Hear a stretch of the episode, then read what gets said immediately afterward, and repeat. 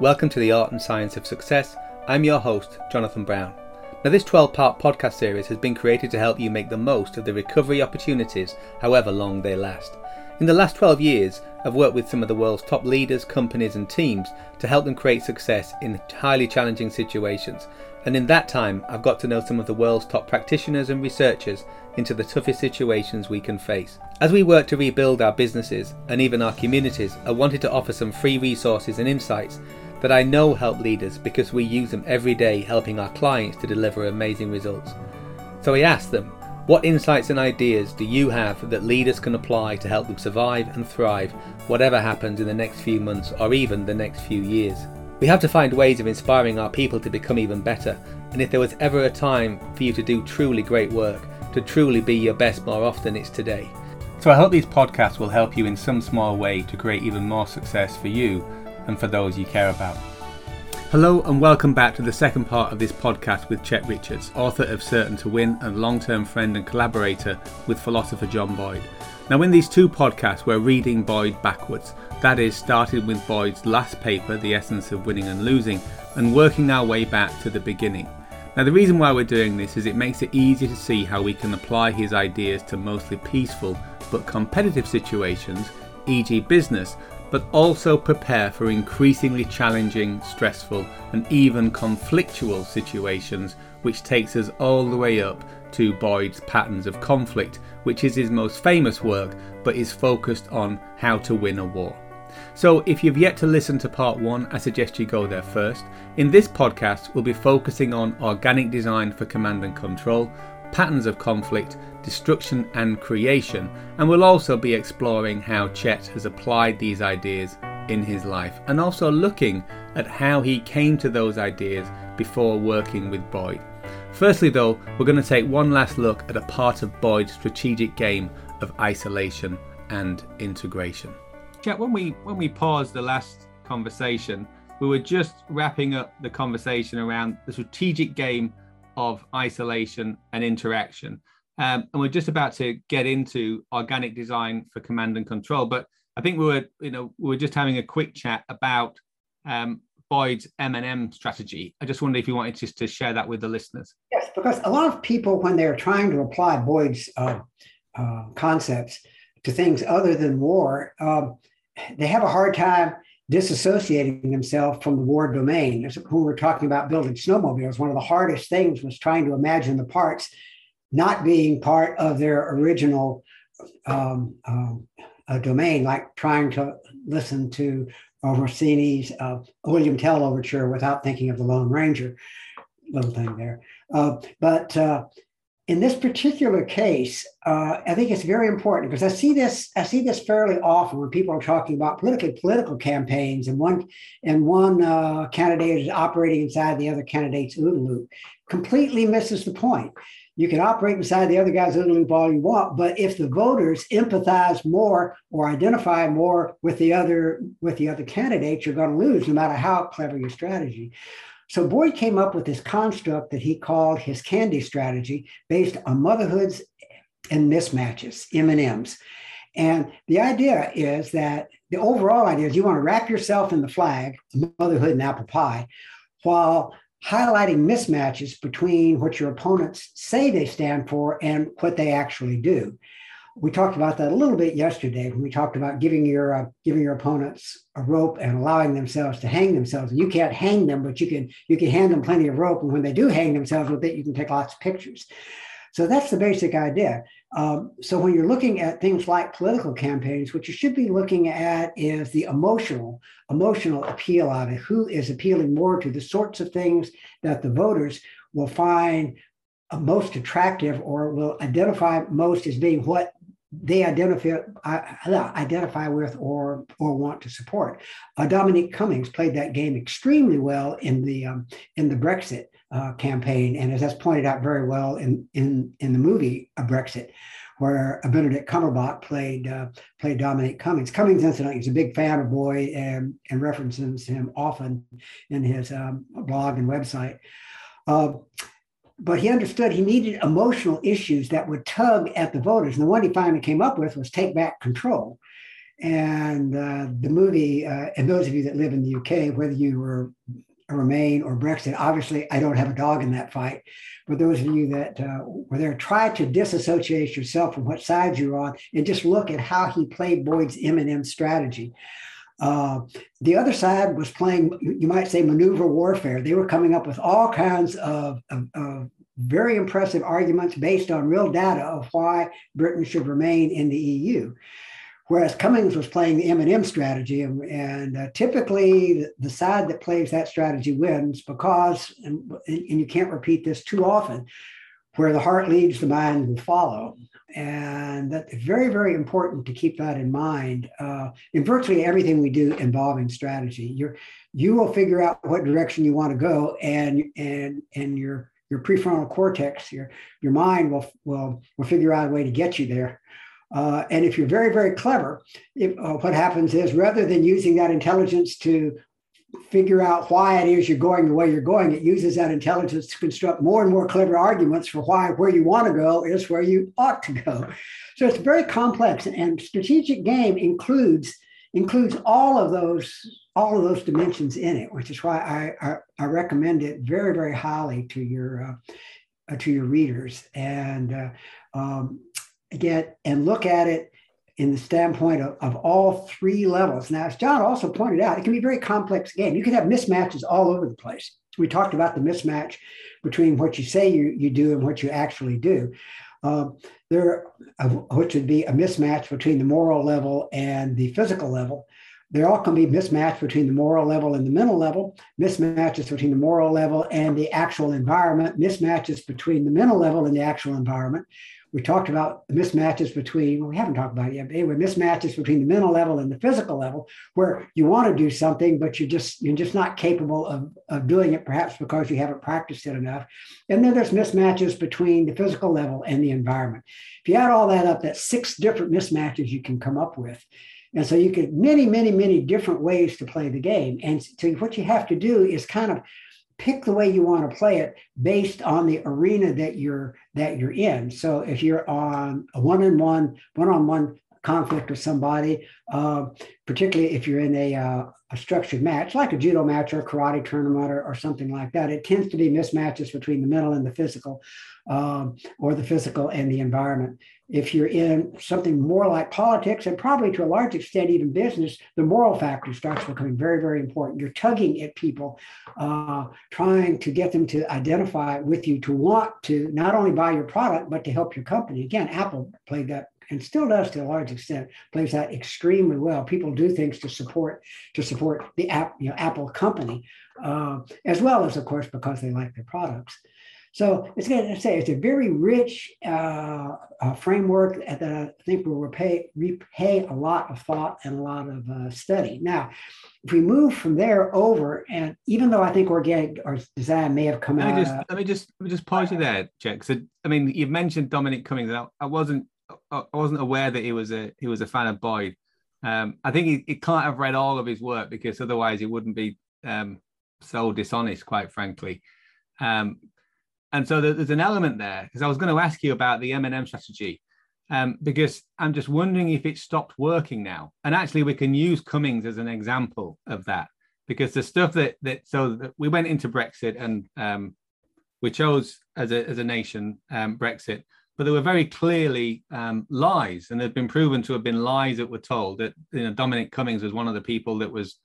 Um, that was creating these these lies, such as how much money we're going to win back, how there's not going to be an issue with that. one hundred seven million pounds a week for the N H S or something like that. All, all those things, right? And it's um and likewise, so there's, there's something at the very end of, of strategic game, um and and, and John, John says um the definitions. He said evil occurs when individuals or groups embrace codes of conduct or standards of behavior for their own personal well-being and social approval, yet violate those very same codes or standards to undermine the personal well-being and social approval of others.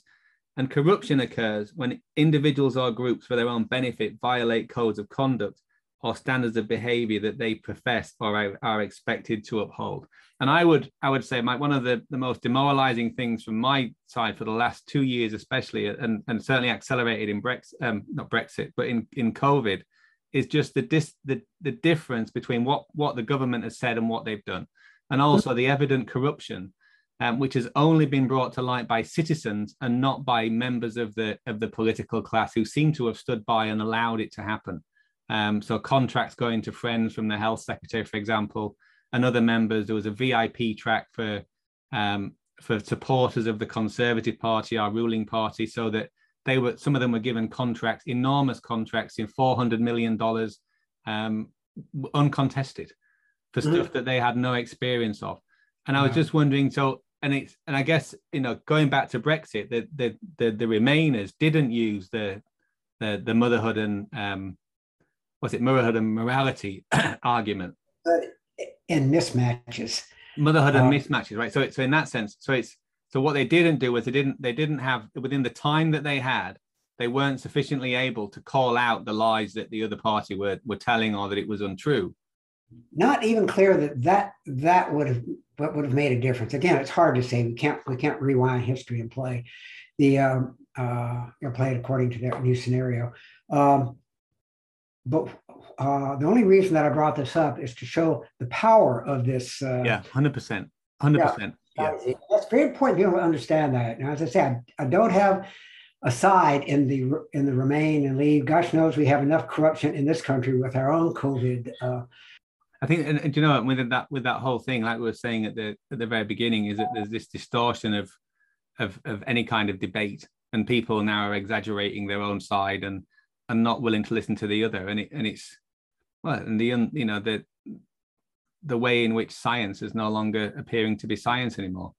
Yeah. Um, and again, so it's just a it's just a very you know very stressful thing. But I think if we're and the other thing on on this one, what I love about the strategic game is the way in which the vision that that the Boyd and the way that you can you can articulate a vision is one that's positive and inspiring. And that's the thing that really has been missing for in the whole thing. And I, I had a bit of pushback from people saying, why am I so critical of the, the way the government's, you know, acted? Could I, you know, could we have done better? Could I have done better? And it's like, well, you know, there's, there's one thing that we could have done, and that we could have inspired other people to take better care of themselves. So, mm-hmm. so within this whole, within this whole area is if we had a vision of, of a healthy society of people taking personal responsibility for themselves, then there would have been an element. It's like, yes, we're all free to choose. It's just that the consequences of, of not choosing to stay in physical shape have never been more, never been more severe. And so in that sense, as if, if there was more inspiration and less coercion and fear, then I think that the people could have got into the science better, or, or had someone talk someone through the science rather than just say, this is, this is the view, accept it, rather than, you know, apply your own discernment and, and your own thinking so that you can, you can figure out what's true and what isn't. So when someone comes to you with a pack of lies, you can pick it apart and, and tell that this guy is lying to you. That, uh, that is, unless he's lying to support your, your your current orientation and beliefs you already have. See, that's the that's the problem. There is, it's it's sort of like Einstein's theory of relativity. There is no absolute fixed moral reference in this mm. in this particular sense. Everybody has essentially their own moral code. What you try to do in in uh, in Einheit is. is pick people whose moral codes are fairly close to alignment via training and experience and all that, bring their moral codes very close into alignment, and then use that aligned moral code then as your command and control mechanism. Yeah. Um, and uh, it's, it, but until you do that, all these other tools that Boyd has come up with are just simply aren't going to work. People will will do, we say, what they want to do, what they feel is the right thing to do, uh, and they'll and they'll find ways to rationalize it and justify it. It's uh, yeah. it's just it's just the way that it, you know the way that it works. Uh, so what you need to do is recognize that's the way that it works and act accordingly. So mm. and, and especially for our own thinking, right? Is that we expose our own thinking to to challenge and and dissenting views, so that. So that when we do, we're naturally going to get caught into our own orientation, and that's going to bias us towards seeing things that support that old orientation. And so in that sense, it's, it's in what way can we take a, a stronger view on our own ideas and beliefs to make sure that, that we're not making mistakes and that could be catastrophic. That is where that outside influence mm. is critical. Uh, particularly for organizations that get trapped in in, in their own uh, their own dynamics, and what's inside the company becomes much more important than what's going on outside the company, including its long-term survival, um, because you can you can easily see competition, for example, between you and several others for the next promotion. But deciding what the future of the company is going to be ten years from now, some, you know, much more nebulous and uh, very, very, uh, you know, very difficult to uh, uh, to establish, to nail down, to come up with good uh, good rationale for. Uh, and people always figure, okay, well, when I get to be vice president, then I can I can do all these things, you know. They rationalize it that way. Um, or and, and the other thing is, there's always ways to rationalize it uh, to yourself. And that's why you need that outside, that outside influence, why outside, outside board of directors uh, or, or some kind of an outside organization that has some authority, uh, I think is just ex extremely, extremely um, uh, important. Mm-hmm. One way that family businesses, for example, and I did a fair amount of work with, uh, with family businesses, is um, they have an advantage in that what they can they can do is they can have family members that are not members of the uh, of, of the company itself. They're, so they're outside the company, but they clearly have a stake, since they have an ownership stake, family business, they have an ownership stake in how the company is uh, is run. So they can bring an outside perspective um, into the company, and they can enforce it since they're the company owners. There are downsides, of course, in that you have interpersonal dynamics among family members that are uh, um, a joy to behold. Let's just, uh, you know, let us say. But at least in theory, they have a way of bringing outside information in and making sure that it's not sloughed off by self-serving, uh, short-term oriented management. Um, I think every every every company that really intends on surviving, as opposed to one that just intends on on uh, pumping up how much money flows into top management this next quarter. Uh, and I know it sounds brutal to say that way, but it seems to me that's how many companies act, uh, needs to have some sort of, of enforceable outside, you know, outside mechanism that says, hey, wait a minute, you know, I know you think this and this and this, but um, you might want to consider this. And furthermore, uh, if you don't consider this, we will, we will consider whether or not you should really continue as, as, as C E O. I'm not saying you have to do it, but you definitely should consider it. You're heading down a way that seems to us uh, to be disastrous. And it also seems to us that you haven't, you haven't thought it through. So, so we're getting now then into, into the way in which an organization runs and, and leads itself, and how that can be improved, whether it was, you know, with, with external, with supportive, but, but, but externally, you know, people with external perspective. Um, so getting on now then to, to, to Boyd's Organic Design for Command and Control, um, which I know it emphasizes, that's one of the key ones that emphasizes interaction, right? So, so what did Boyd have to say about the, the ideal way Uh, and principles behind the ideal way for, for running an effective organization? Well, again, it goes back to what we were just talking about. You can, you can think of uh, the idea behind command and control is to get the organization to take actions that uh, uh, further the accomplishments of the objectives of that organization. Now, I know that sounds kind of contrived, but it's it's it all has to do with getting people to do things that in the end will help the organization succeed. The problem, of course, is that it's not always clear uh, to the people running the company, the people in the company, the people that own the company, government con uh, regulators, whatever, what those actions should be. And partly that that that question is answered to John's uh, What, what he originally called blitzkrieg climate, but he later dropped that, and his organizational, um, um, uh, his, yeah, what do you call it? Organizational climate for operational success. And wh what he basically says, and that is, it all starts with Einheit. It all starts with this feeling of, we've talked about this before, of cohesion, of oneness. We're all in this together, people that we can trust. He defined Einheit as mutual trust.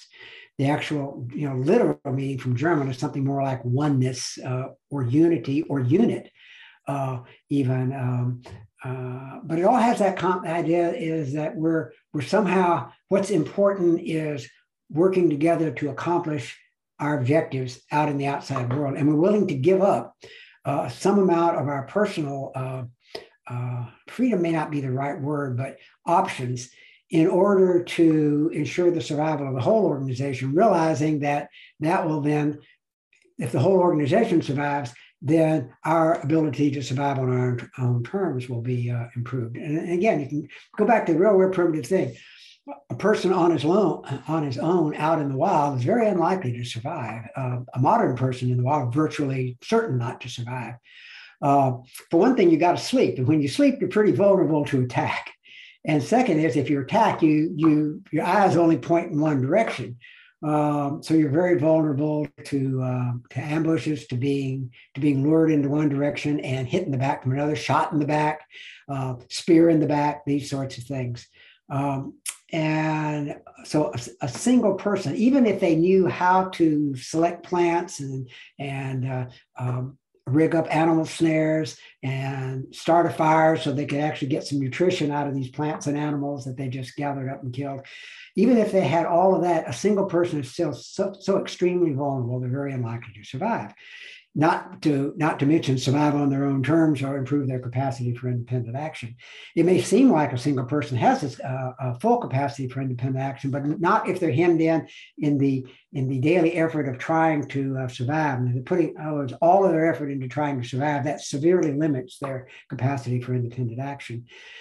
So a, a solution to that is groups of people band together. Well, the first thing you got to be sure of is the people that you're banding together with don't stab you in the back in the middle of the night. That's where the uh, that's where the Einheit starts to come in. The second thing is you got to be sure that when part of your group goes out on a hunting expedition, that they actually bring some food back with them and don't eat it all on their own. And you can see how this is beginning. So groups that that that have this degree of cohe cohesion have a tremendous advantage over groups that that don't, as you can. As you can see, a group that's spending most of its action policing its own members doesn't have a lot of uh, energy, uh, uh, oh, what do we call it? attention left over to deal with it, with the external uh, uh, environment. And so that's why the, the fundamental concept there is, is Einheit, and the, the uh, um, organizational design uh, rests on that foundation.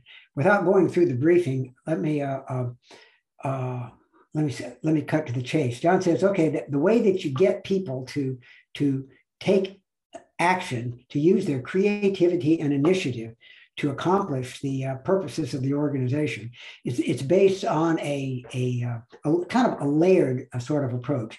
At the bottom layer are, are a shared, a set of set moral values. Going back to our hunting and gathering group, moral values say, if you kill something out in the field, bring it back for the whole group. You, you know, you can take, you can have a little for yourself. We understand that, but your your goal is, your focus is the survival of the group. So you bring as much of it back into the group as you can. Uh, if you see a small stag or a, a, a small doe or a big stag, you know, you kill the one that is going to bring the most nutrition back to the group. And that includes not only killing it, but being able to drag it back and being able to defend it from other predators and other groups. So you can see even in that thing, people have to take initiative. They have to use their creativity. They have to make decisions. And all a decision is is a, uh, um, a selection of an, of an action. Um, there's nothing we should really glorify about making decisions, because the decision by itself is totally worthless. It's, it's a step towards the action, and the action is what's really important. And quite often the action is taken through the implicit guidance and control link, and there's no conscious decision uh, um, at all. But having gone back to that, so we want a group where, where people trust each other uh, to do things that aid the survival of the group, but they also t uh, use their creativity and initiative in, in furthering those types of actions. So you got your, your moral code, and then on top of the moral code, you have this, uh, this, this, this climate, this culture that we might call it. Uh, you know, take the initiative, uh, you know, use your, use your creativity. Uh, don't, uh, don't try to micromanage. And when you send somebody out, You, send, you don't go along with them and say, okay, now, uh, unless you're training them, now stop here, now pull back your bow. You know, at some point, they've got to have the, the ability to do that. Um, and people are really good at their jobs, uh, fingerspitzengefühl. They, they train, they practice when they're sitting around in the evenings. They're not just sitting around telling stories and, and drinking beer. And beer goes way back, as we, as, as we all know. Uh, they're actually they're actually sharpening their knives, or they're or they're or they're making more arrows, or they're practicing with their arrows. They're doing the sorts of things that we're that we're talking about here, and so that becomes your your layer then of your of your doctrine. So we have the moral values, the culture, and the next layer is doctrine, which is basically how we operate. So we don't have to keep explaining things, simple things, over and over and over again to people every time. So for example, if you're sending four people out on a, uh, you know, on a hunt, they know how to hunt. They, you know, they've got the, uh, they've got the hunting skills down, you know, down pat, because they've trained, they've, they've gone out on hunts with more skilled hunters and seen what they did. They've tried things, see what worked and all of that. And even though in the old days, of course, they didn't write these things down, illiteracy uh, among hunter-gatherers was relatively low, still is, but uh, uh, they just knew how to do things. So moral values, the culture, the how we do sorts of things. And then we get into, all right, now given all of that, uh, what is our, our concept of what we're trying to do here? In other words, I have an orientation, you have an orientation, other the members of our group all have orientations. If these orientations are wildly different, uh, it's going to be hard to take a, a, you know, effective action. But if we all if we all know, okay, we're here, the enemies are over there, we all, that's, you know, we understand all that noise coming from this direction, you know, we know how to interpret that. Uh, so that we can act as a group uh, very quickly and as uh, um, uh, and with a minimum of friction, um, and that then becomes sort of sort of uh, the the top level in all this is our common understanding of, of of what's going on today. Then all the leader has to do basically is just Uh, assign people to do things where it isn't already obvious what they should be doing. In other words, saying, okay, hey, you know, we're, we're, we're, we're really low on thus and such and so and so. I need you, you, and you to go, you know, to go do that. Um, and, uh, you know, it, uh, the idea there is at that point, then it happens, but they know then what it is. That, so for example, if you want to, if you're forming a war party or a hunting party, basically you say, who's going to be on it and, and what do you want them to do? You know, bring back, we really need somebody to bring back some meat, or we're in pretty good shape, but we need, we need some, we need water, we need plants, you know, see if you can find some fish, you know, whatever the mission is, you, you then assign them the mission. And that's the very, very top layer of, of, of command and control. But you can't assign them a mission and expect them to do it if they don't have an understanding of how that mission should be accomplished. That's the doctrine layer. And then below that, if they don't have this, this idea of, Uh, while they're out on the mission, being able to use their initiative, use their creativity, the Auftragstaktik. Uh, what's important on this mission is we've got to bring food back. And yes, some people get injured, as they, of course, quite often did in hunter-gatherer societies. We're willing to take that risk sort of thing. And then below that, the shared moral values. You know, when we're successful, we're going to bring most of it back. So John said you can think of command and control as being this multi-layered sort, sort of thing, resting on a foundation of common values and going all the way up to the person in charge. And John was very big on uh, a commander, commander, subordinate, leader, uh, follower sort of, sort of a relationship. Um, in fact, it's the only really kind of organization that he talks about. Although he doesn't say it has the same person has to be the leader all the you know, all the time. He talks about uh, uh, essentially the person who assigns the task and the person who has the responsibility of carrying the task out, um, and and those sorts of uh, you know in those sorts of ways. But without this this common values, common culture, common doctrine, common view of what the current situation is, uh, then you have to start uh, giving very, very explicit instructions on people on what to do. And that's slow. And also because it's explicit, it limits their ability to use their creativity and uh, initiative. Uh, so they go out and they don't see a deer, but they find that they find a woolly mammoth. You know, well, what should they do? Should they engage the mammoth and go back for, for help? Should they leave it alone and continue hunting for deer? You know, how do you make those kinds of, uh, of decisions? That's all got to be thought and worked out beforehand. So what, what this all boils down to is you have multiple groups out there.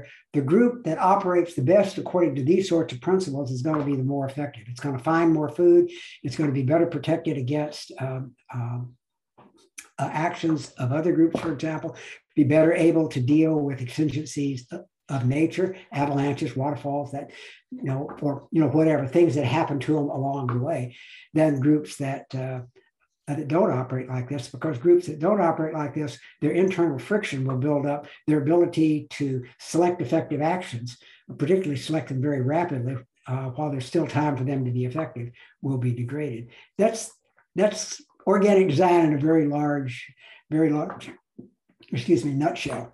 Um, and I think it helps when you're in a company to think of that same, same sort of thing. Now, in a company, we don't have the ability perhaps to uh, manipulate values like the military does. In the military, throw you in a boot camp for fifteen weeks, and uh, and they can they can exercise some amount of control over your uh, over your um, your moral code. They can they can uh, um, they can get behaviors out of you very very quickly if they uh, you know if they if, if they do it right. Stealing stuff from your bunkmates, for example, uh, usually if it works out right, only, only has to happen one time, and everybody everybody sort of gets the message. For example, and, and I think that perhaps the, the surprising thing for people when they go through um, organic design. When it when it when it officially is really about command and control, which I think is a view that people have of the military, is that Boyd comes out and focuses on, instead of command and control, we should have appreciation and leadership, mm-hmm. um, which again is very much more values based and um, and the whole thing. And I think just it's one of the things that it talks about. You know, appreciation as part of leadership must provide assessment of what's being done in a clear and ambiguous way. And in this sense, appreciation must not interact nor interfere with the system, but must discern the character and nature of what's been done about it. Um, and it talked about the interference that a leader can have coming in and, and changing what it is that people are doing. So the leader never gets a view of what's actually happening. Um, and it talked about leadership giving directions in terms of what's, what's to be done in a clear and ambiguous way, um, and enact with, interact with the system to shape the character or nature of that system in order to realize um, what's to be done. Um, and I think you get some definitions at the end where it says appreciation refers to the recognition of worth or value, clear perception, understanding, comprehension, discernment, and leadership implies the art of inspiring people to enthusiastically take action towards the achievement of uncommon goals. Or even common goals. I took, I took uh, uh, you know, exception with John for that one, but he said, yeah, well, you know what I mean. Your common goals are easy. I said, no, they're not. You know, another philosophy, if, the, if you have uncommon goals, is make them common goals, which is what the Schwerpunkt principle does, is, is, is it converts essentially uncommon goals in, into, into uh, an overall appreciation of what the common goals are. Uh, so what he says is right, but it's but I think it's it's too limited. It's uh, what he's thinking about there is a formulation of what's sometimes called the Heisenberg uncertainty principle. Um, The Heisenberg principle itself, of course, is from is from physics, but the actual idea of it, if you go back and uh, and do a little research on the idea, it's that observing a uh, anything uh, has the potential to change it. the, the Niels Bohr formulation of the Heisenberg uncertainty principle basically is uh, observing a, uh, a particle gets small enough, there's no way to observe it precisely, because to observe it more precisely, you need a shorter and shorter wavelength, but that means higher and higher energy, which has more and more potential to move to move the particle. But it was a more general principle in that, in general, observing anything has the potential to uh, to change it. You say, well, you know, does, does, does observing Jupiter have the potential to change it? And the answer is, what does that have to do with anything?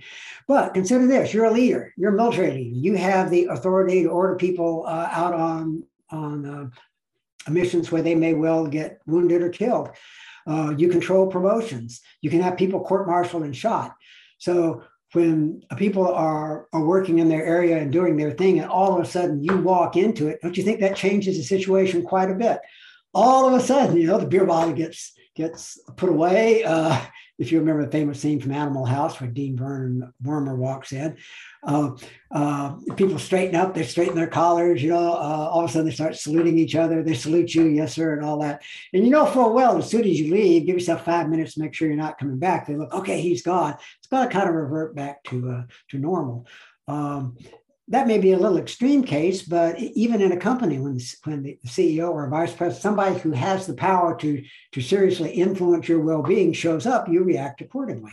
Well, I mean, Chet, I think it's, there's, a, there's a joke that the um, that people think that, uh, that you know the Queen goes around the country thinking that everywhere smells of fresh paint and new carpet.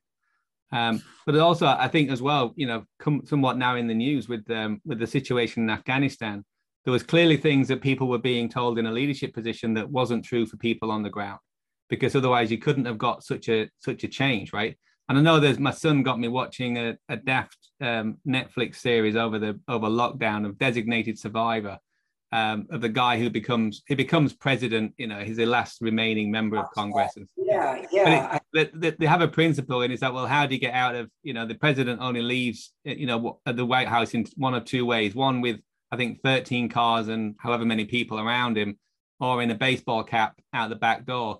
Um, and there's this whole thing as a leader is, is how can you make sure that you fully understand what's going on? And I think now especially is coming back as we're coming out of, of you know, hopefully restrictions, um, is understanding what's really happening on the ground, what's happening for your customers, in what way have your priorities shifted, and what way have your customers' priorities shifted, or your, or your consumers' priorities, so that you can really get in and appreciate And, and see clearly what, what it is that's going on, so that you can discern more effectively and make better decisions and better choices for your organization. Yes, so you put your you put your finger exactly on the uh, you know on the problem. Now the, the only the only small thing that's left over is how do you do it? Um, and what I what I don't see in a lot of companies is a lot of creative thought, a lot of conceptual spiral type of activity going into okay, how do you actually? Uh, and it's not so much, for example, what customers want or even what customers need. It's what will customers buy. Yeah, and it's even better. Yeah, that's why for appreciation, if you substituted fingerspitzengefühl, I think you'd be very, very, very close uh, to what John has in, in mind. Um, for example, to go back to the military, if you are a, say, a battalion commander in the American Army, that'd be a lieutenant colonel as a, as a general rule, commanding maybe a thousand people. Uh, and you walk into a, uh, a barracks, or you go out and observe training, very, very, very hard to pull the wool over your eyes, very hard to B S you. And the reason is simply is that you, you were there yourself at one time. You start off in the military. Uh, in many militaries, you have to start off as a, as a private and, and then be selected for officer after a certain period of, um, of time in, in the enlisted ranks. The U S military, of course, is not that way. You can be commissioned via commissioning programs, R O T C, West Point, that sort of thing. Uh, technically, during some of that period in there, you are a very you're a junior enlisted person for pay purposes, but but in fact, you're you're you're not really experiencing what the enlisted go through. But having said all that, you come in as a second lieutenant anyway. You know, despite this four years, you don't know screw all. If you were smart, you learned one thing, and that is listen to your senior N C O, and uh, and if you show appreciation to them, perhaps they will they will take you under their wing and uh, uh, keep you out of trouble. But having then uh, been a platoon leader and then a company commander, maybe a company X O, company commander, and then serving on a battalion staff, by the time you get to lieutenant colonel in about fifteen, sixteen years, you, you've pretty much seen all this stuff, because you were the one doing it at one time or another. And saying, you know, it's just really hard to pull the wool over somebody's eyes who's been, who, who came up through the same system you did and knows exactly what you're up to. Companies, I, I, to me, don't take enough advantage of that. Uh, uh, it's quite, in fact, one of the several companies I worked with, including large aerospace companies, took, took great uh, pride in taking their, their, their senior managers uh, and moving them around into different positions in order to, quote, broaden their expertise. Well, it broadened their expertise somewhat, but basically meant that for a while there, a long, maybe even for the whole year or two they're in, they got a manager had no clue what they were doing. Uh, there's a principle of the Toyota production system. Uh, remember which one I, uh, uh, okay, remember it's, it roughly translates into go and see for yourself.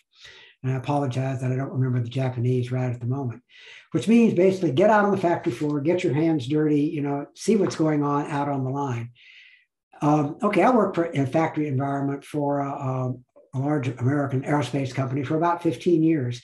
Other than the very small number of people who truly were production executives, spent their entire career in, in operations and production, there wasn't another executive in, in that company, including the president, that could go out on the floor and have the foggiest clue what they were actually seeing. Mm-hmm. And furthermore, when they went out on the clue, the clue they had the Queen's, the Queen's, uh, you know, garden and uh, a perfume problem.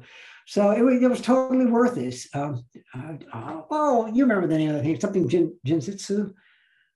Oh, well, anyway, um, those that are familiar with the Toyota production system will recognize it. So if you're going to go and see for yourself, you have to understand what it is that you're seeing. And the way you understand what you're seeing is basically having been there and done it at some point of your um, of your career. In other words, you've built fingerspitzengefühl. Until you have fingerspitzengefühl for something, you really cannot appreciate it. Yeah.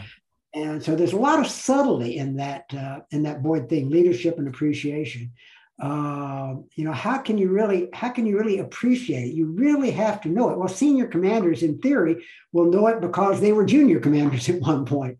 So they've had that experience. Uh, and, uh, and so they are able to come up with some kind of interpretation. Uh, for what it's worth, von Manstein mentions this often in his book, Lost Victories. Now, you got to take Lost Victories with a humongous grain of salt. But having said all of that, a lot of what he says in there is kind of politically neutral, and I think has quite a bit of validity to it. And those sorts of things, how you actually form an appreciation. Uh, he would go out on the front lines, not so much to interfere, but he wanted to see, look in his people's eyes, and then he wanted prisoners when they'd been captured to be brought straight to him so that he could he could look in their eyes, because he had fought in World War One, and he had, I think he had actually had some experience in, in Spain, I'm not sure, but he had enough experience to be able to have a feel as to whether or not they were getting near the breaking point, which is very important of whether you're going to order the operation to continue or it's time to break it off. So he had to know kind of which side was going to break first. And he got that through appreciation, through fingerspitzengefühl, for being right on the front line. The way he got that was having having been there and done that through several years of war, and then, you know, having been in World War One. Mm-hmm. So leadership appreciation, extremely important, but there's a lot of subtleties involved. And uh, actually the leadership part is really, in a sense, the easiest one, because basically what that is, is, um, is um, putting on a performance, acting. And, and Boyd mentioned a couple, and I, and I put in my book a couple instances of that, of where the German generals would actually practice their leadership skills on their on their subordinates, on each other. You know, how to make that Patton type speech when it would, you know, when when you needed to make it, and how to be bombastic, but but at other times be very quiet and listen and be reinforcing and rewarded. And these are skills that have to be learned and be practiced.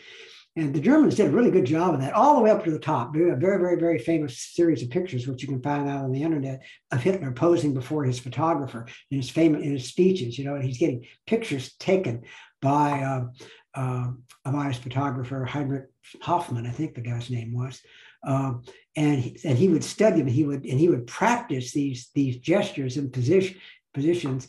over and over again until he got them right. And then he would go to Nuremberg or, or other party things and, uh, and, and, and spring them on the uh, public, but only after he had practiced them.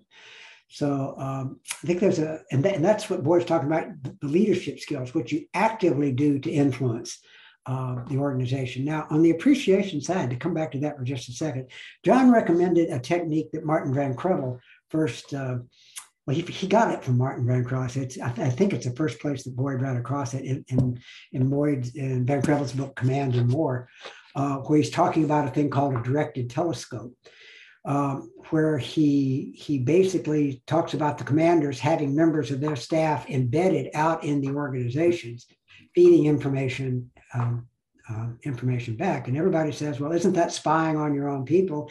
Well, in a way, I guess it is. On the other hand, everybody knew who these people were.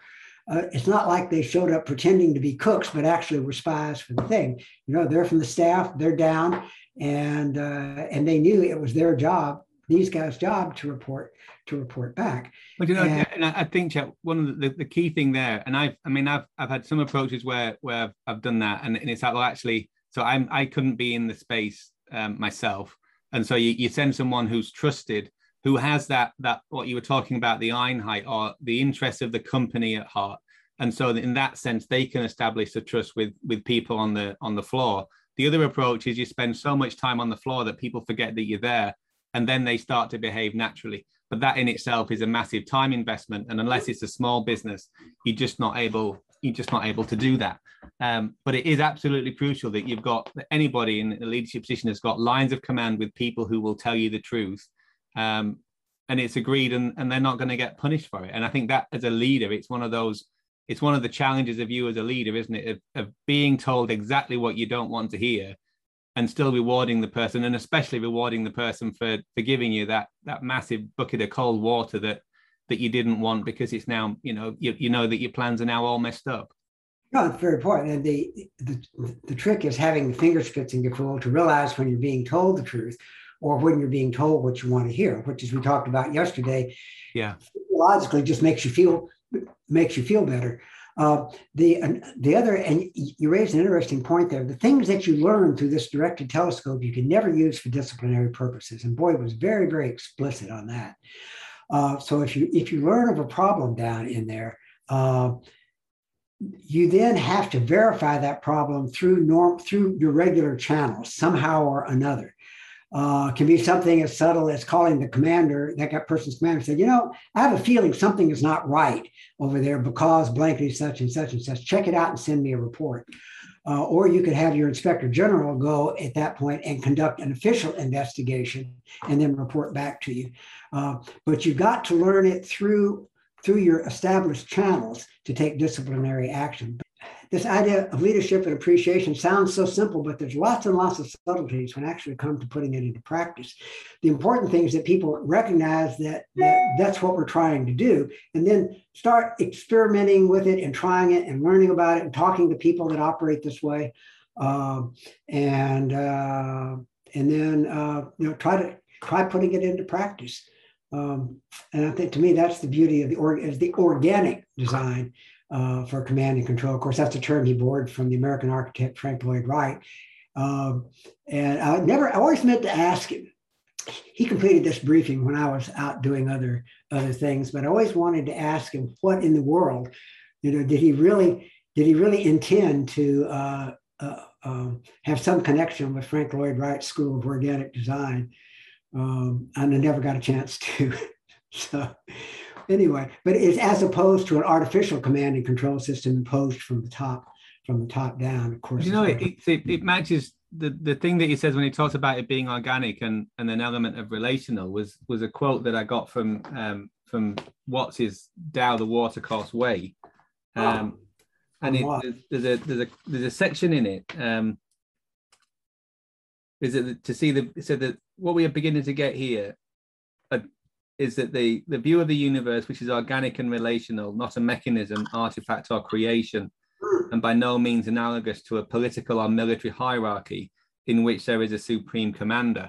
Mm. And the thing that, that stands out for me around appreciation and leadership being, being the, the antidote or the superior approach than, than command and control is that it does acknowledge the, the organic nature and the interactive nature, that the actually you want an interactive nature Um, for your organization, because the danger is if you take a, a traditional command and control approach, then you then become isolated from information and from what's really going on.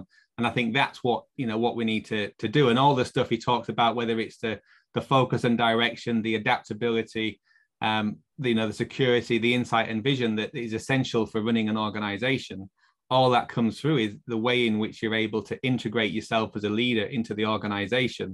And that people in the organization see you as an integral part of it so that they include you in things rather than exclude you and isolate you.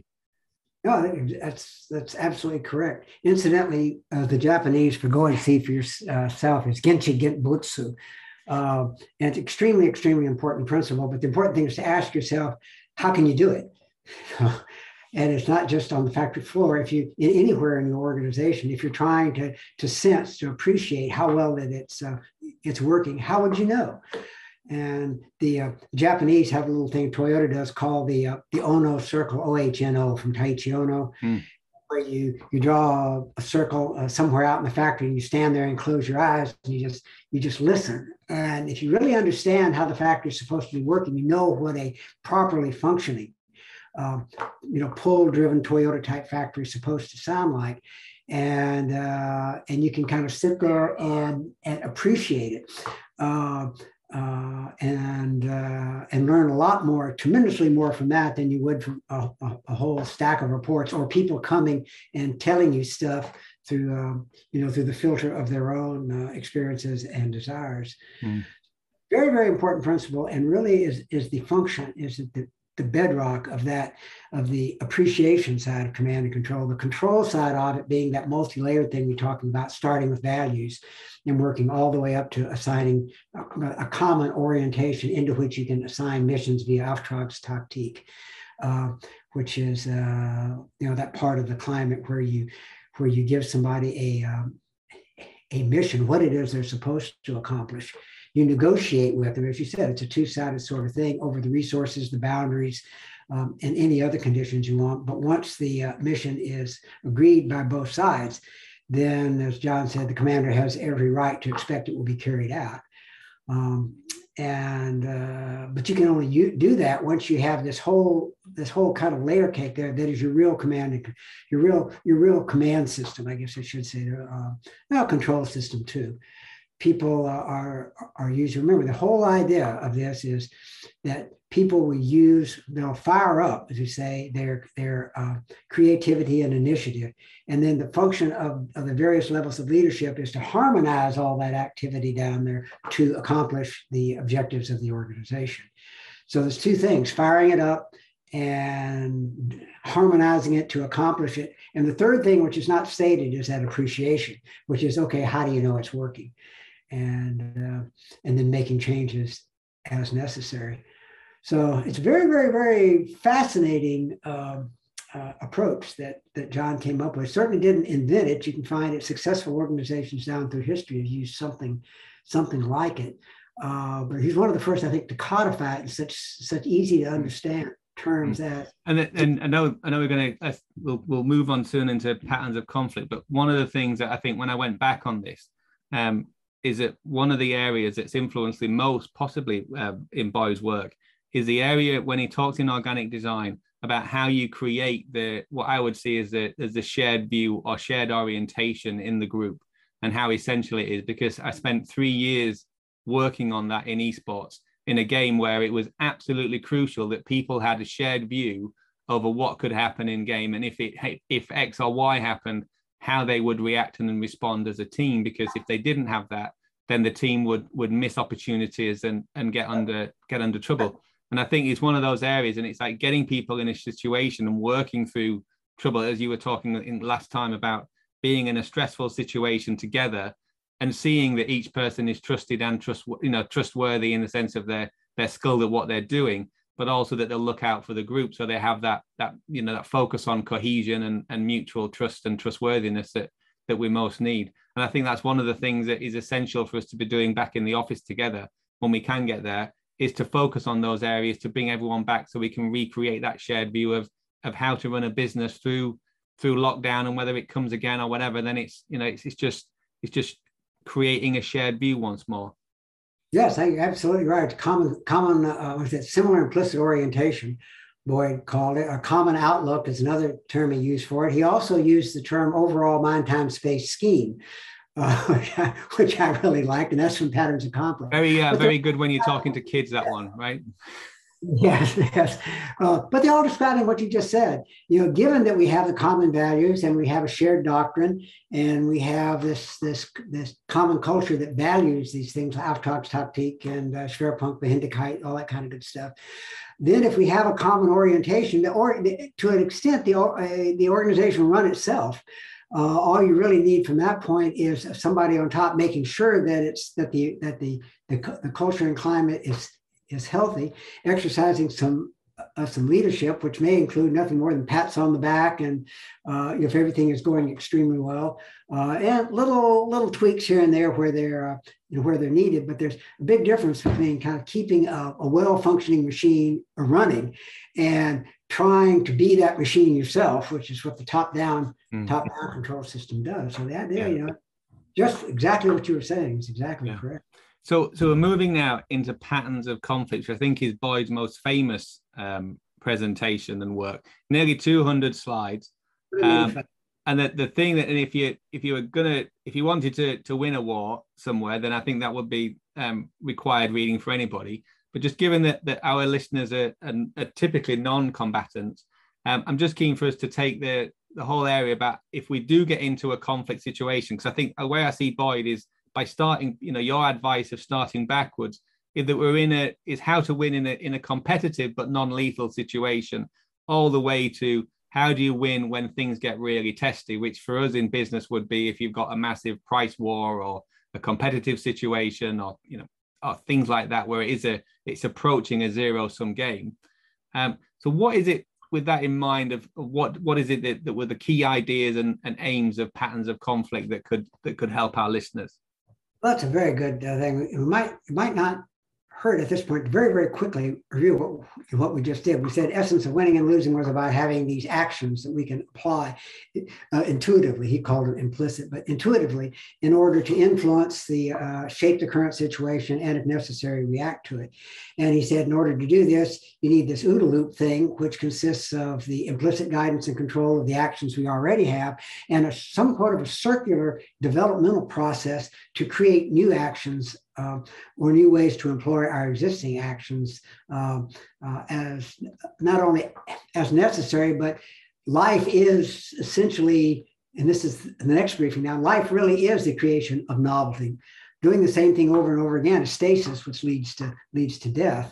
Uh, entropy builds up, uh, you know, et cetera. So really life is all about novelty. And I think that's what he was trying to, to get at with that last chart there, where he had the conceptual spiral of A, B, and C, D, E, and F, et cetera, et cetera, et cetera, is that uh, in order to stay, to stay functioning, healthy, happy, whatever, we have to continue uh, creating and, and, and dealing with novelty. All right, that's, that's um, conceptual design. Um, um, Strategic game is, is really about think of think of all human activity on on three levels. You may be able to think of others, but but the three levels of moral, which are the forces that hold a group together, which talk about what it is we should be doing and why, what's the right thing to do. These are kind of these are moral sorts of forces. The the mental slash maneuver um, uh, element, which which is where we get into operating inside the OODA loop, the various strategies, stratagems that we use. Uh, in, in business, that would be simple things like, do we go for a low-cost strategy? Are we going for a differentiation type strategy? That that sort of thing. And then down at the actual physical level, um, which product, what type of production system do we use? And we see people getting in lots and lots of trouble today because we we we uh, drew our, our supply lines all the way back into China and not realize, boy, yeah, it's really easy to disrupt when you have a long supply chain, particularly when you have different political systems on on each end. Um, and they blame that on the Toyota production system, but Toyota went to great lengths in its uh, original design to ensure that didn't happen. And you reasons, readers that are familiar with it may know some of those. And essentially, they they would have suppliers have their their uh, shops right next to the Toyota factory, to where they could actually even hand their stuff through. So the, the supply line disruptions were uh, tended to be minimized. Yeah, I don't know. I mean, you'd have in in Japan, you'd have local you'd have local congestion. Um, because there were there were so many more trucks on the road keeping things just in time. But there, yeah, it was all about creating a, a sustainable ecosystem or environment in which you could be successful, right? That can yeah, yeah that can be handled. I mean, you can you can shift. There are other ways to transport. I mean, that's that's a physical problem requiring a little bit of cleverness. If you don't have enough road space, maybe you need more roads, or maybe you need different ways to get uh, supplies, or maybe you need some positioning of moving your suppliers, which again is a thing that they do closer to your factories or whatever. That's a problem that I think can be solved, again, with the conceptual spiral thing. With some, but a, a supply chain that goes through the Suez Canal heading back to China uh, has, in, in, in addition to the congestion problem, particularly going through the Suez Canal, there's all kind of other problems involved. And every one of those is, is, a, is a single point failure. So, um, but but the bean counters liked it initially because it saved lots of money. And you may remember James, um, was it Jack Welch? Um, and part of his thing mandated that his suppliers come up with a sourcing plan, and every year he would get goals for them how much of their uh, of their uh, production they needed to outsource, all to keep costs down. And short term, it was quite successful, of course. Uh, there's a very good book now out now on the fall of G E, though, that that, uh, that points out the uh, you know eventually. The, Uh, the problems caught up with it. So as now G E is not even in Fortune, uh, it's not it's not even in the Dow Industrials anymore. Still in the Fortune five hundred, but but not uh, not one of the Dow Industrials. Um, so anyway, that gets us back then to okay. Then how do you know if it's all working? How do you tweak it? That's organic design, and that then brings us back to okay, um, patterns of conflict. Well, patterns of conflict is sort of the the seed corn. It's, it's where John got a lot of these ideas from that he later then put together the, the snowmobiles uh, of these other things, organic design, strategic game. Those should actually be seen as, as uh, a, a vehicles out on your snowmobile showroom floor. They are the sort of the, the finished product of the process that, that he went through in Patterns of Conflict. And he makes that very explicit in the abstract, in the second, the second paragraph of the abstract, uh, which he says, uh, okay, we have this analytical and synthetic process, and each of the briefings in the discourse represents that process uh, at work.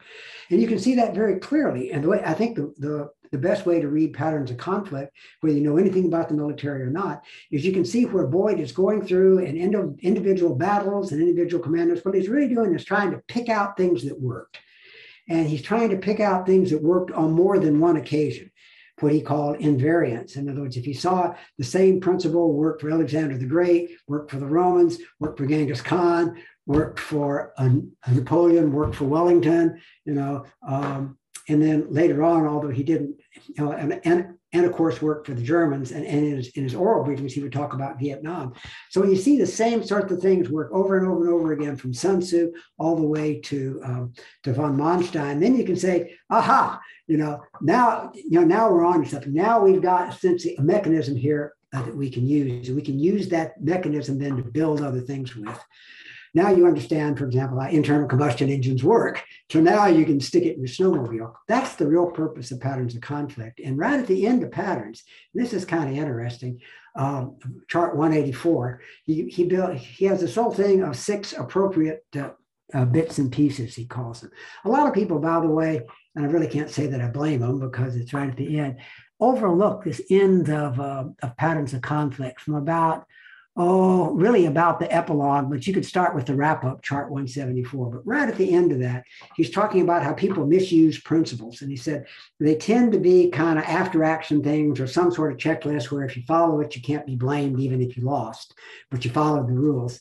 Um, and he said that, that if you're really going to be in a competitive situation, you're really going to want a group of people who can operate effectively under conditions of uh, uncertainty and stress and influence and shape those conditions as well as just react to it. Then here's some things that you might do. Now, clearly, his are are sort of war related, but you can, you can think, if you try to develop a little deeper understanding of them, you can think them through. The first one was compress home time and stretch out, stretch out adversary time. Well, you know, what does that mean? Uh, and here he's, of course, looking at time. He's talking about really our, our perception of time, our ability to, to, to make things happen uh, when we wanted them to happen, or as I like to say, make them happen while there's still time for them to do some good. And do it in a way that the, your, your adversary then has to respond to you and is always late. Well, of course, one thing in the commercial world, and again, we think of um, think of, of, of Apple, Amazon, any of the, uh, the big tech companies nowadays, they may not have been the, the first ones out with the product, but they tended to be the first ones out with products people wanted to buy. So, for example, Google obviously didn't invent the search engine. Um, if you've been around the computer industry long enough, and, and I'm sure uh, you have, you may remember search engines like, what was it, Alta Vista was a really good one back from the good old, good old days. And uh, there was another one, oh, having to do with spiders or something, web crawlers and that kind of thing. And they all had the thing that they got to be very big, very, very difficult to use. They didn't re really return reliable results, or they were slow. And so what Google did was they really came out with a search engine that, that just, just worked better than anybody else. It was easier to use. Uh, they had a little bit of humor about them with their little Google logo and their little Google cartoons and that sort of thing. And over time, they basically drove everybody else out of business. I, I think Microsoft still has Bing, but um, I haven't, and I understand it was quite good, but I have to tell you, I couldn't tell you the last time I actually used it. So in, in business, It, it's, it, it operates differently than it does in war. In war, doing something to get a reaction can be good in and of itself. Uh, that's what the idea of a reconnaissance in force is all about, operating at a high tempo just to confuse the opponent so that then you can, using your fingerspitzengefühl, find a way to exploit that confusion is, uh, is good. Um, again, those of your fans from back in the... Uh, in the nineteen eighty or seventy-nine, when it came out. Uh, I might remember the movie Animal House. Right at the end of the movie, uh, near the end of the movie, one of the characters, I think it was John, the John Belushi character, Bluto, comes out and says, what this situation requires is a, a truly stupid, meaningless gesture to be performed on somebody's part. And one of the other guys says, yeah, we're just the ones to do it. And, and yeah, that's what we're talking about here. Uh, so there are times in war when, when operating at a high tempo just to confuse the enemy can be good. May not be quite so true in business. In business, and remember, the idea is... Uh, Get the competitor, get the customer to buy your product. Confusing the customer may or may not be a good idea. Generally, in, in business school, we, we we regard that it's you may want to dislocate the the, the customer's current orientation, that is, if he's buying from somebody else, you have to you have to get him off of that and over to buy buy from you. But uh, um, doing things just to confuse your customers may may not pay off very well if you have a competitor who uh, who is um, working with a more understandable strategy. But that idea of using time and all that is still there. The second one, generate unequal distributions, is basis to focus moral, mental, physical effort for local superiority and different types of leverage. Uh, leverage. That's maneuver warfare. That is, seems to me there's not much you can glean out of that one, but I could be wrong. Uh, what you want to do in all these, by the way, is you, you don't want to make analogies out of them. What you want to do is develop a deep understanding of the principles behind them, and then take that deep understanding over into your business and see what you can get out of it. So, for example, diminish own friction or enemy and, and magnify adversary friction or enemy, uh, uh, enemy uh, friction or entropy, entropy just essentially being confusion, uh, uh, energy inside the system not available to accomplish the purposes of the system. That, I mean, you can understand that. The less friction you have in your own organization, the more smoothly activities uh, have, uh, take place, the more people are using creativity and initiative, and that's translating into products and services that customers will, uh, will buy. Obviously, that's good. Um, What you can do to magnify friction outside your environment, that's that's difficult to say. Um, and it may be something you, you don't even want to worry about. Keep making yourself better and better all the time. Let everybody follow you is, is, uh, is sort of the um, kind of a, a standard strategy nowadays. So you have to say, well, why did... Why did Boyd want to magnify adversary friction? Well, he wanted to keep the adversary from being able to take effective action in a timely, timely way.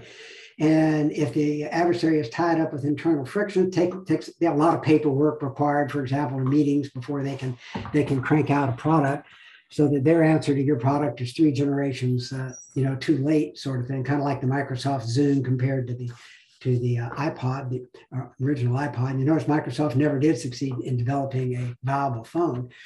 Um, but it wasn't so much that Apple was pumping up friction inside of, uh, of Microsoft. Apple was just doing its thing. And their system was good enough that it got, and apparently got really good there uh, uh, in the uh, early nineties. Um, early two thousands, uh, or the, I guess in the, uh, the mid late nineties, after Jobs came back. I mean, Chet, I think some of the things that I, it may be some of the elements that I got from um, from from Certain to Win with that is that, and if we're talking about, so instead of it being a, a zero sum game versus an opponent, because I look at I look at the advice that that John's got on on slide one eighty-five, and really really suitable for sporting competition. So that, and the way in which, you know, just direct, I've used that, I've used that stuff in, you know, working with teams myself, and especially competitive teams, right? And the, the whole thing, one of the things when you talk about, about Apple, and I know in your book, you talk about the great historical example of Honda, Yamaha, is yeah. that the way in which can your, can your stuff start to shape expectations in the marketplace, which are easier, increasingly easy for you to meet those expectations, but more difficult for your opponent. Um, and you shape, you start to shape the market because customers really resonate with the approach that you're taking. And likewise, you have that synergistic effect of responding to consumers, and then they then respond to your approach as well. Um, and I think in that sense, it's it's a way thing about you can you diminish your own friction and and diminish you know diminish the friction of your customers and you and your consumers, right? Yeah, but it's happening, as you might say, organically, whereas in war, you, there are specific, there are things that you can try to do to specifically magnify their, uh, you know, their friction. um, um, in um, espionage, for example, which is typically frowned upon in the commercial world. But it can be very, very good for pumping up friction on the other side, if, particularly if you uh, if you make them turn uh, and and and uh, uh, start witch hunts inside their own uh, organization. Many many examples of that, incidentally, out in the uh, out in the world of of war, where by planting agents, you get people suspicious of their own of their own organization. Sun Tzu talks about that uh, in chapter thirteen of The Art of War. But you're right. If, if you look at the last one, amplify our spirit and strength and attract the uncommitted. If you figure the customer, I forget about the adversaries for a minute, attract the uncommitted. If you figure customers are essentially uncommitted, they can, at least when their contract is up, buy from somebody else if they want. Um, yeah, that's that's that's basically what it's all about. So if that's the case, then you can you can read through Boyd's stuff and say, okay, what are some ways that he comes up with for amplifying our spirit and strength? Well, that uh, that Blitzkrieg uh, uh, climate, the, uh, operating through Einheit, Auftragstaktik, and Schwerpunkt, just invariably pumps up morale, because now people can take charge of their own of their own jobs. They have areas of responsibility that they are, within the limits of law and, and company policy, totally responsible for carrying out and figuring out ways to do it. Typically, this uh, you know this results in a huge uh, increase in, in morale. And if that and the way you can test it is when the manager who operates that way gets replaced by a micromanager, see how uh, see what happens to the morale in that organization. Um, So uh, yeah, and that's so. Without going into all of the battle stuff and all that, these are the ideas that John plucked out of studying um, essentially large-scale uh, land combat over twenty-five hundred years, of things that seem to work over and over and over again. So, and, and, and that and that for me is, is is if we're in that situation. So, for example, if if I'm in a crisis, so just let me let me just pull up um, one eighty-five. I've just gone to. Um, so the whole thing about what's my relationship with the time of how things are happening. And I think if we look at, you know, what happened with the um, with the lockdown and everything else and stuff, is that is that what happened for us, it wasn't the adversary that was doing it, but it was a crisis time that was that was causing the issue. Is how can I find get more time so we can anticipate and react to challenges that are coming our way. Um, and the other thing, and to make sure, knowing that in a crisis, the pressure comes in an unusual part of the organization that's unaccustomed to that level of pressure. And so in that sense is, am I able to have resources in place and available so that if there is a crisis hits in one part of the business, we can move our resources over to that part of the organization to deal with the crisis as it's as it's happening and as it as it works through the organization. And likewise, I think one of the things that we were talking about just on the last organic um, design is a whole thing about one of the areas of friction is is the biggest area of friction in organizations is relationships, right? So the question mm. is, what can we do in, in before that in order to have a, a positive relationship so we make we remain as a cohesive force? And and I think in that sense is is and also looking looking ahead is how can we can we is it possible for us to realistically anticipate some of the challenges that are likely to come as we hopefully recover from um, from COVID and lockdowns. Um, so that we're all we are better prepared and we've got better control of the time and space that we need in order to do things. Um, Chet, could I could I um, ask if we could look at slide? I think it's one forty-five. Um, theme for vitality and growth.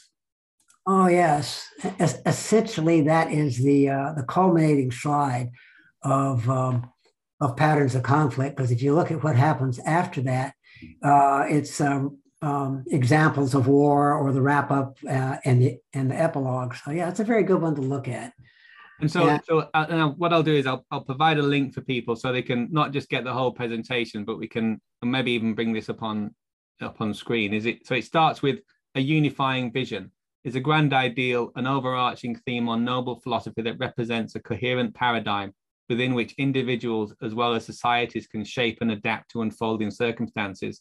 It offers a way to expose flaws of competing or adversarial systems, and it and it's one of the things that as as as a you know as, as humans we've missed the whole vision of how this could have been seen, um, and how we could have improved that, you know. And the aim of all of this is to improve the fitness, as Boyd said, of an organic whole to shape and expand influence. And it said the ingredients needed to pursue a vision: insight, initiative, adaptability, harmony. And also you, you're talking and, and saying later presentations, agility was also added. So those things of insight, initiative, adaptability, harmony, right. and agility, I think is. Um, right. That's true. I O H I is, is what Boyd called it. Uh, insight, orientation, harmony, agility, and initiative. And it's, see, Boyd got into, Boyd got into a little bit of trouble with this, uh, with this chart, because it's not clear whether it applies to, it should apply to organizations. I mean, that's, that's, that's clear. But when you look at things, the way he defined orientation itself, uh, it only applies to, uh, to individuals.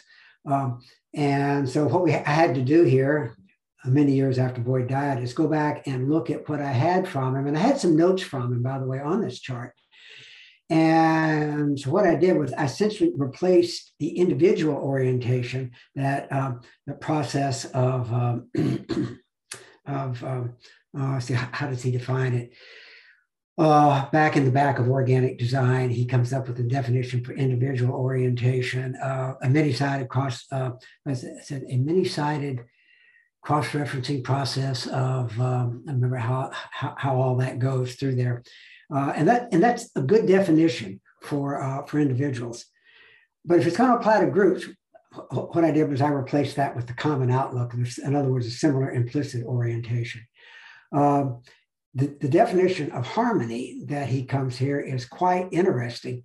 Power to perceive or create interaction of apparently disconnected events or entities in a connected way. Um, he actually... originally floats that idea of harmony a few charts uh, previously, but before that, by harmony, he's used more what I call the kumbaya, you know, let's all let's all get along together and don't cause uh, don't cause problems, um, definition of harmony. But in this definition of harmony here, he's basically somewhere along the line run across the, the Zen concept of uh, of interdependent determination, the principle of non-duality, in other words, the ability to resolve paradoxes.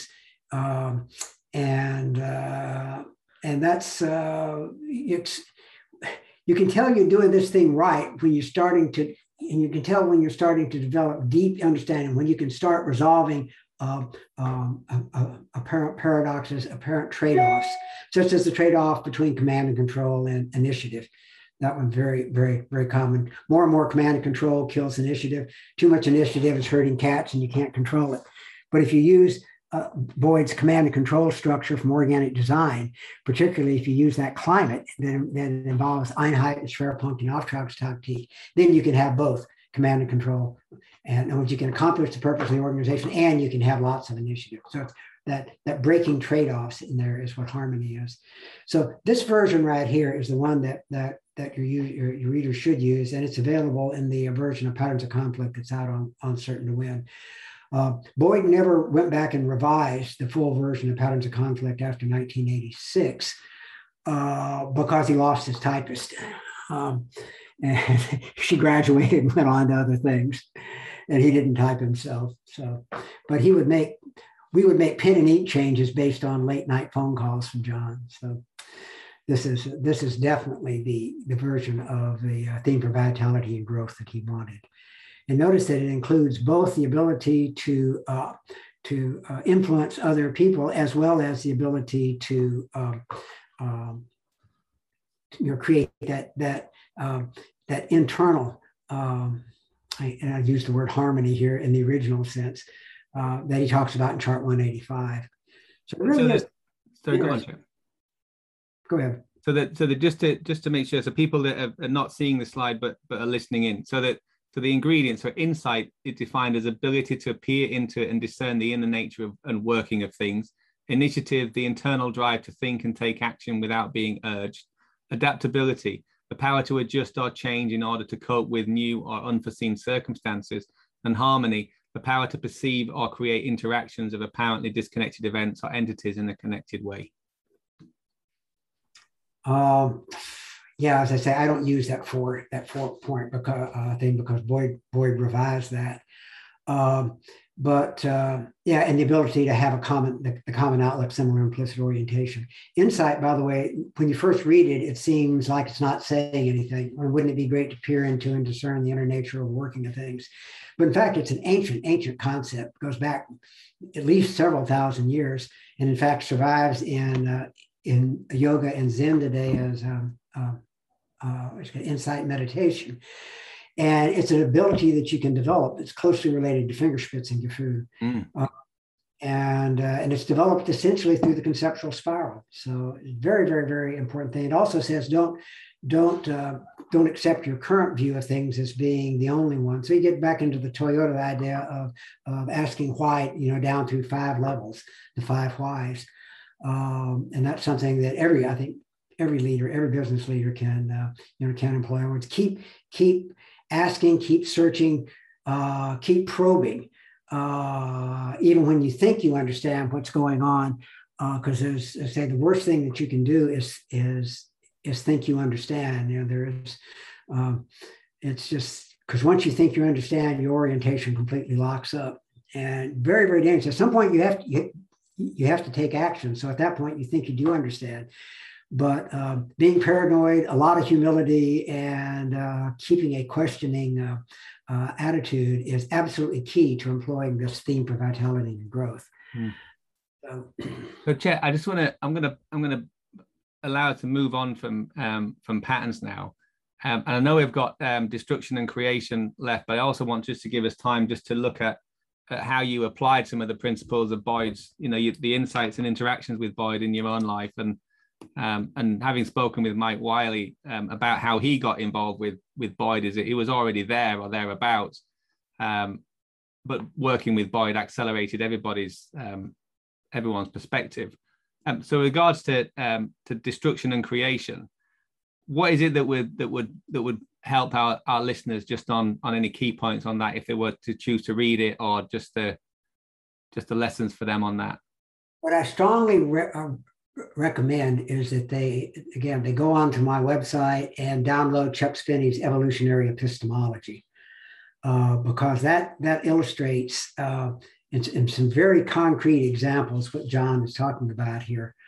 Um, and epistemology being the study or the science of how we, uh, of, of knowledge, essentially uh, how we understand things. And, and the the uh, example he uses is our evolution of our understanding of the, uh, of the uh, a universe, or at least of the solar system and our, and our place in the universe, starting with the Ptolemaic system with the Earth in the, in the middle, and the various celestial bodies on spheres that rotated around the Earth. And going from that, which actually worked pretty well, incidentally, if you allow for things called epicycles, and he explains what those are. In other words, you can you can use the uh, Ptolemaic system to make some very accurate predictions of where the planets are going to be, where uh, when eclipses are going to occur, the phases of the moon, however many years out you want. And the way that we know that the ancients did that was the discovery of the Antikythera mechanism um, off of the Antikythera Island in Greece, which apparently dates back to right around the turn of uh, the first millennium, in other words, zero, zero or so B C. But it's a mechanism that apparently, using the Ptolemaic system of the universe, and you and you turn the handle, and it shows you where all the celestial objects are going to be. And so it stayed for many, many years. And uh, but then, with more and more accurate observations, the discrepancies began to appear, and you started having to add more and more epicycles uh, to make it. It became more and more complex. And so Newton eventually, looking at data compiled by Tycho Brahe and looking at uh, the uh, various um, um, heliocentric models, you know, came up with his, uh, you know, with his laws of motion and his laws of gravitation, which simplified the whole thing to a few, uh, a few equations that you can teach to high school algebra students, and made more accurate predictions than the uh, Ptolemaic system did. So that went along fine until, again, discrepancies began to show up, the Michelson-Morley experiments, for example. And so Einstein came along w- with relativity, which is essentially an improved version of the Newtonian system, but it makes even more uh, accurate things. So now we can correct for the uh, gravitational influence uh, on the clocks of satellites in orbit, for example, to make G P S actually work.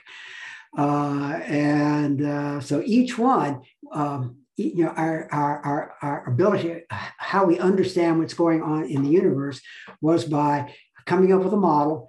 Eventually, that that, that model uh, breaks down as we get more accurate observations. It, it fails to keep up with the with the increasing uh, accuracy of the observations. So then we go through a destruction process In other words, you can't get to Newton by improving uh, Ptolemy. It's a, it's a completely different view of the universe.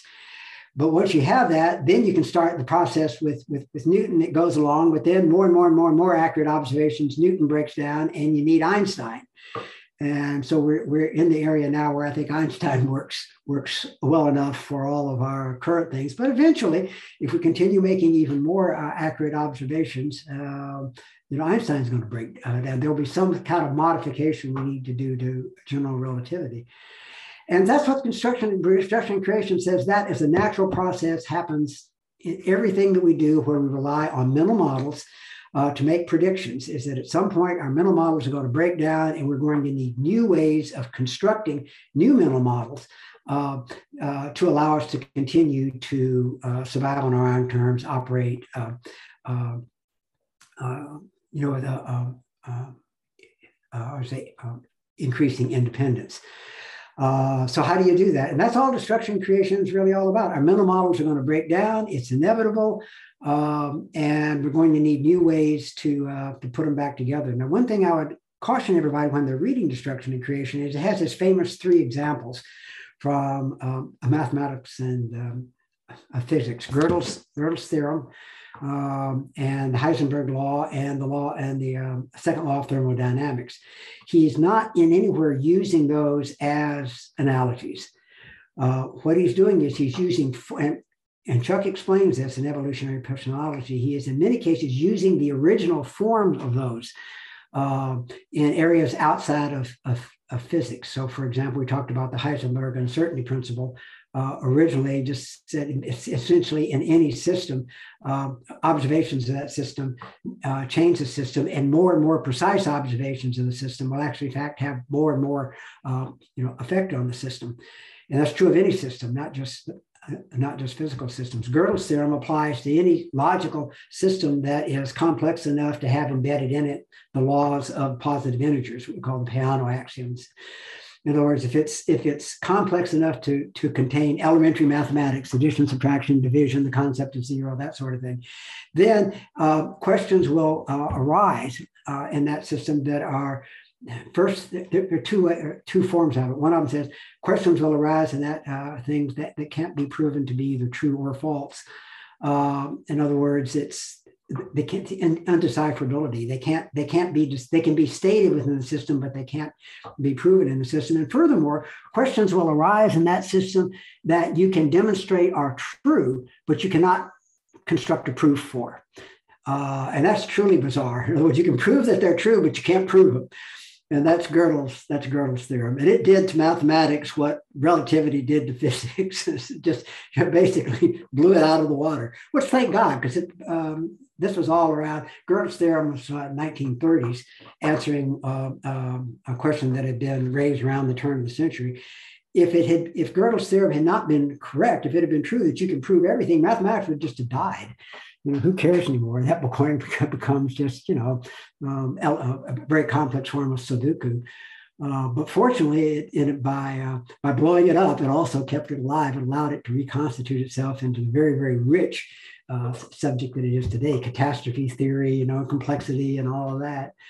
Um, and then the um, uh, and the final one being the law of the second law of thermodynamics, which is any, essentially the way he described any compute in any closed system, um, confusion will, uh, can only increase. And he defined confusion in that sense as being essentially energy available, not not available to do work, or not available to accomplish the purposes of the system. And again, true of any system. And you can certainly see that in uh, closed systems in, in, um, in, in business. More and more and more time gets, uh, gets eaten up in um, um, promulgating and enforcing regulations, and in having meetings, uh, than in actually producing products and services customers will buy. And that will increase over time, unless Uh, some outside force comes in and uh, and essentially pushes the entropy back. In other words, uh, you basically completely restructure the system, get rid of all those old uh, um, regulations, completely reshape how relationships work inside your company. Extremely, extremely, extremely difficult to do. Very, very few examples that I can think of in large companies where it's ever been carried out successfully. Usually at that point, it's easier just to dissolve the company and start over. Um, but that's how you should, you should read Destruction and, uh, you know, and Creation. It's about creating mental models and then um, um, realizing at some point they're not going to work as effectively as you want. So how do you create new ones? That's it. That's Destruction and Creation in a nutshell. And yeah. I think that, and the, the thing that I took from it is actually is to embrace the mismatch.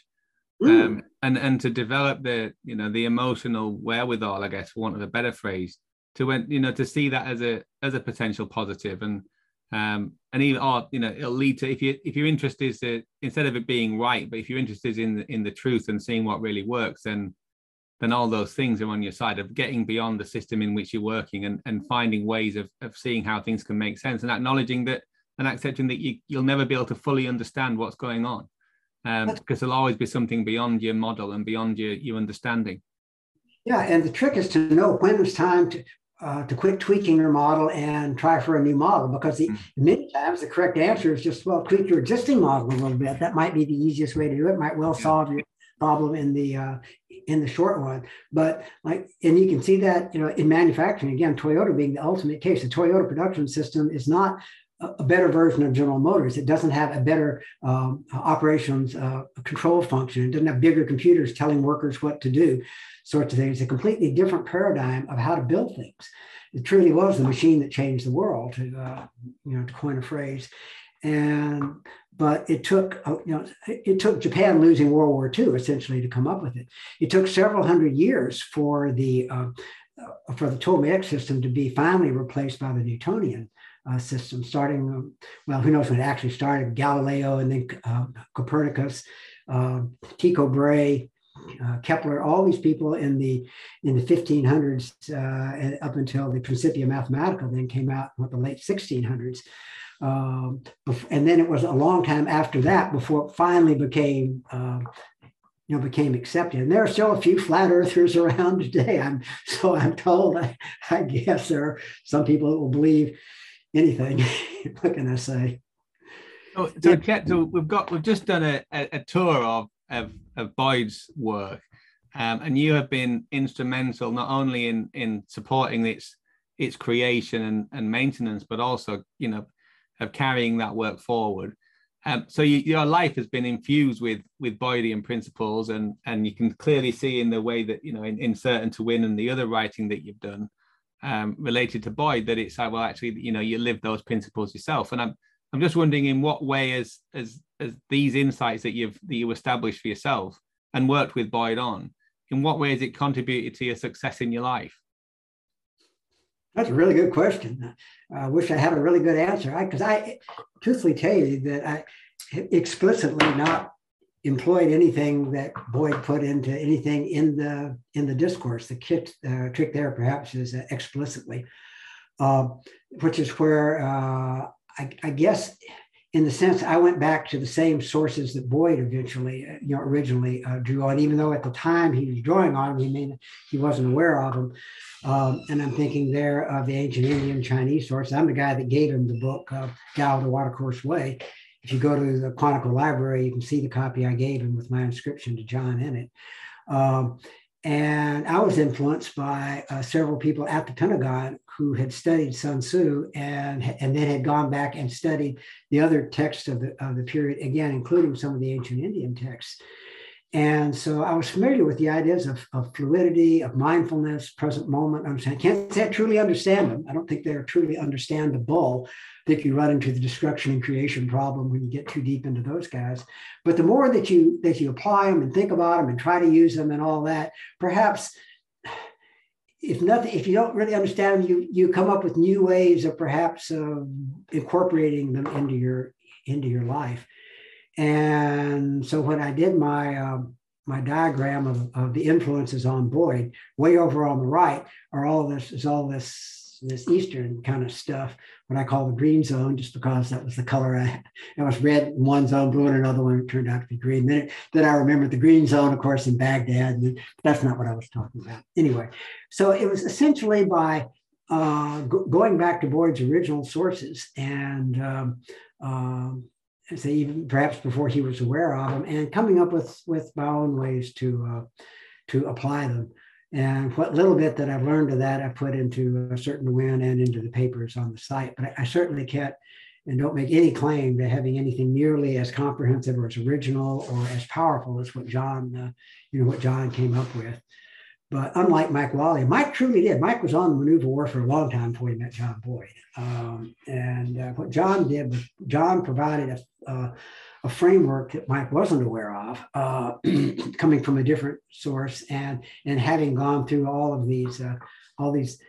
Not just military references, Mike was pretty much aware of all of those, but all these references from other fields that that show up back in both Patterns of Conflict and in his uh, in his uh, accession list at the Marine Corps Library, that uh, that that Mike was then basically uh, you know able to use to codify this uh, and come out with M D, uh, F M F M one, Maneuver Warfare. Mm. So since the two work very very closely together, uh, I think. Um, By the time John met Mike, he had pretty much finished Patterns of Conflict, but I think Mike was a, a perhaps a big influence on um, on John in a in a uh, maybe in a subtle sense in things like uh, conceptual spiral, um, and certainly John came up with the his OODA loop diagram after he had started working with Mike. I think that's until then John had actually briefed it as a circular uh, circular model. Uh, but a number of people, including Gary Klein, had pointed out that that can't, that, that really can't work, not for controlling actions in a, uh, um, a fast, you know, fast moving sort of situation. It's just too slow, and it requires you to, go, to skip through, skip through to go fast. You got to go through orientation very quickly. Well, sometimes orientation just takes a while to work, you know. Mm. Uh, and the final version of the OODA loop uh, allows that to happen. It, it, it decouples. Uh, the, the tempo of activity, which is flowing via an implicit guidance control link, from the, the pace that you are, quote, going through the, uh, you know, going through the loop, so that you can act when action is appropriate, uh, and not just when you end up back at the action stage on the, uh, you know, on the loop. So, uh, and that was after he met Mike. So I think uh, uh, now that may have been a profound influence. So, so looking at, at your life then, just um... what would you say would be the principles of the of the success that you've had in your life? Well, in that sense, uh, uh, John was probably a very strong influence on me uh, in the sense of um, you know you you don't.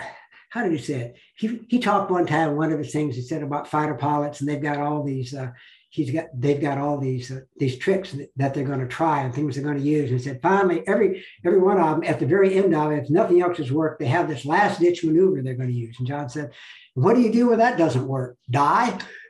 And as we said, don't think in terms of last ditch maneuver. Think of constantly being engaged, trying to influence the environment, trying to come up with new things, um, and uh, be willing to, to, to, to drop something you've been in love with, to try something else. And in a sense, that's, that's sort of what I've, what I've done. I didn't have one, one long career with one organization. That's very similar to your situation.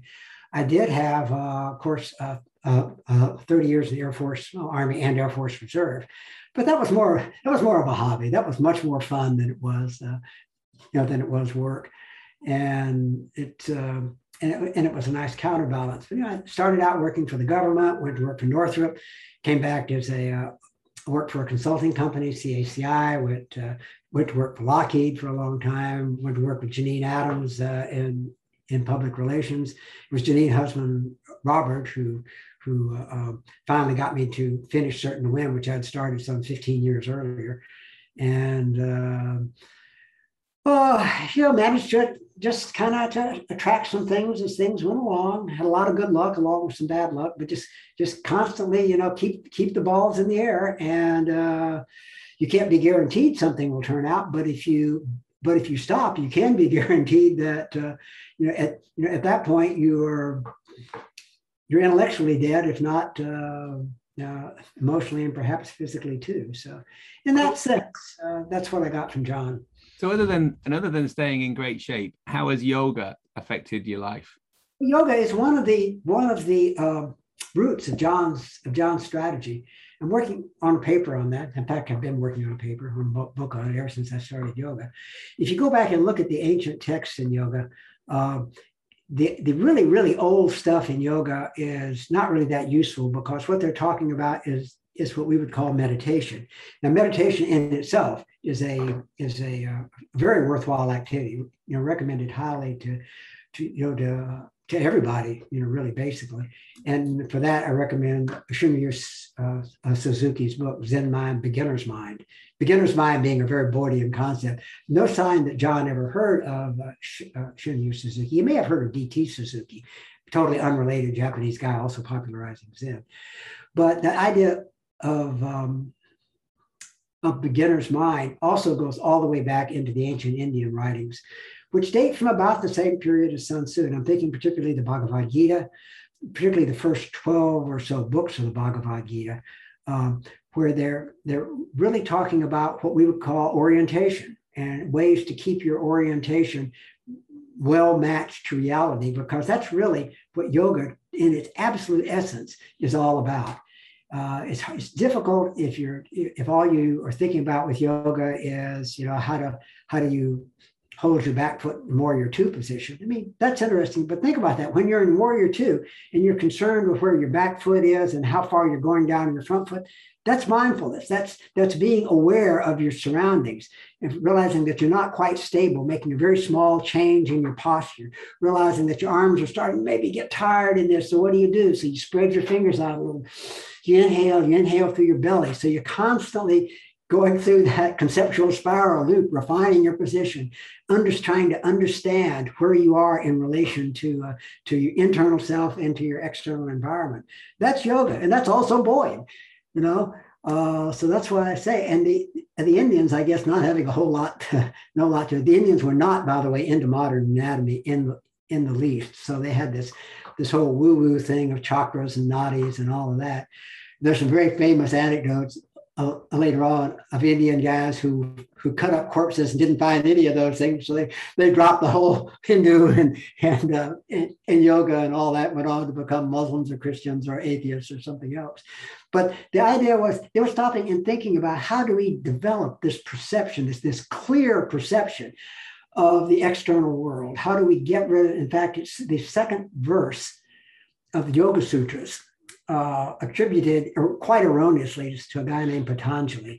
There was a historical figure named Patanjali, but he had he had nothing to do with the with the Yoga Sutras, which says the purpose of yoga is to, and I'll, I'll paraphrase this, is to, he said, reduce the imperfections in the mind. And in yoga, the mind is our lens through which we see the world, and there's an us inside the lens called the Purusha, the the, the the ghost in the machine, looking through the world through the mind. And if the mind has cataracts in it, think of it, then you don't see the world clearly. So the question is, how do you re reduce this filters in our mind that's stopping us from seeing the world clearly? And that's essentially the second sutra of the uh, of the uh, Yoga Sutras. Probably, you know, it was probably starting to be collected about the same time that the aphorisms from the Sun Tzu book started to be collected, and the same time the Lao Tse book started to be collected. And uh, uh, and that's just John. That's Boyd. You know, that's that's it in a nutshell. That's orientation. How do you, you know, keeping our orientation better matched to reality than our opponents, or in the business better matched to reality than our customers, uh, is uh, sort of what Boyd is all about inside the business. You can trace that. So once you trace that out, you say, well, what kind of techniques did they come up with for doing this? And they. There are six, I think, recognized Indian schools called darshan, darshanas, of which yoga is, is one of them. It's not, as I understand, the most popular one in India. One called, I think it's Vendata, is actually the most popular. Very close. You would be hard put for me to even try to explain, even if I understood it, the difference between the two. But the Indians, very important. They're not even closely related. I look at them, they're saying exactly the same thing. But that's the way that it, uh, that it goes. So they studied these ideas and they thought about them. And then when, it, uh, when Zen came to, um, to uh, China, probably in the six, seven hundreds, somewhere along in there, and merged in with Taoism and the idea of flow. And the idea of Taoism is there being a way, and the purpose of, of these practices to bring your practice in correspondence with the way. Uh, and that you got that added together with uh, with these ideas of, of, of mindfulness and orientation coming in from India, and essentially you get Zen. Incidentally, you also get the Toyota production system.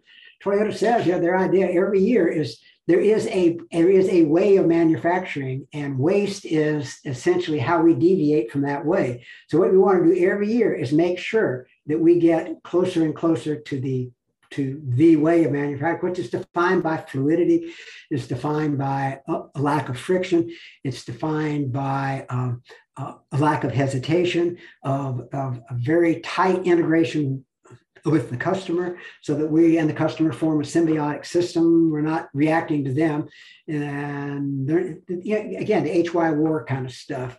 Um, and so that's, all those roots go way, way, way, way, way back. So um, not being, not having really any access to, to practicing Tao it, it, and, and needing to keep flexibility in my older age, uh, yoga was a, a more natural uh, a more natural choice.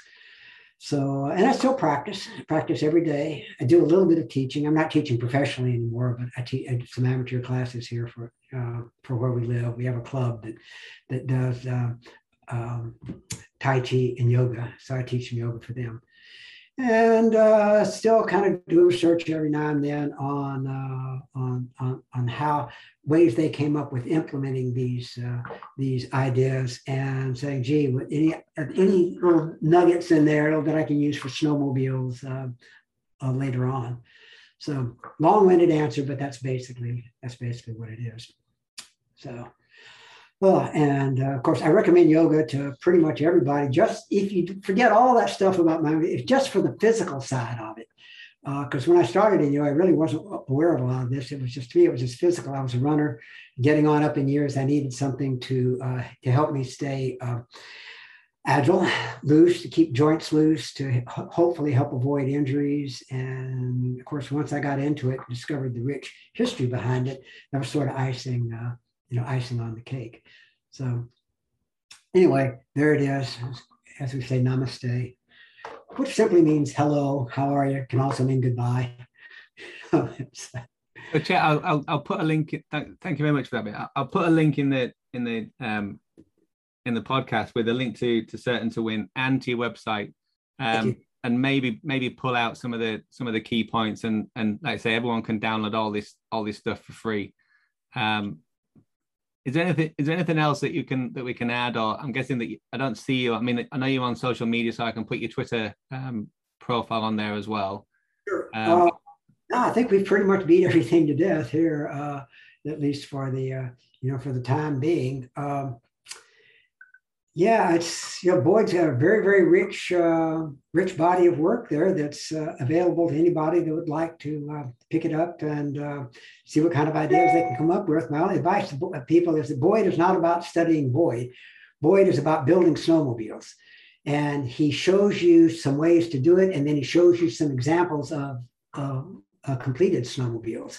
And so that's basically, if he inspires you to be more creative, he inspires you to broaden your horizons, to look across a wider variety of disciplines, just look at patterns and just open up in the back to the sources and look at all the different different um, uh, areas that he investigates. Or at the beginning of, I think, a strategic game and organic design, he, he says, these are the fields we're going to investigate. And they then there's uh, neurophysiology and uh, psychology and all kind of stuff.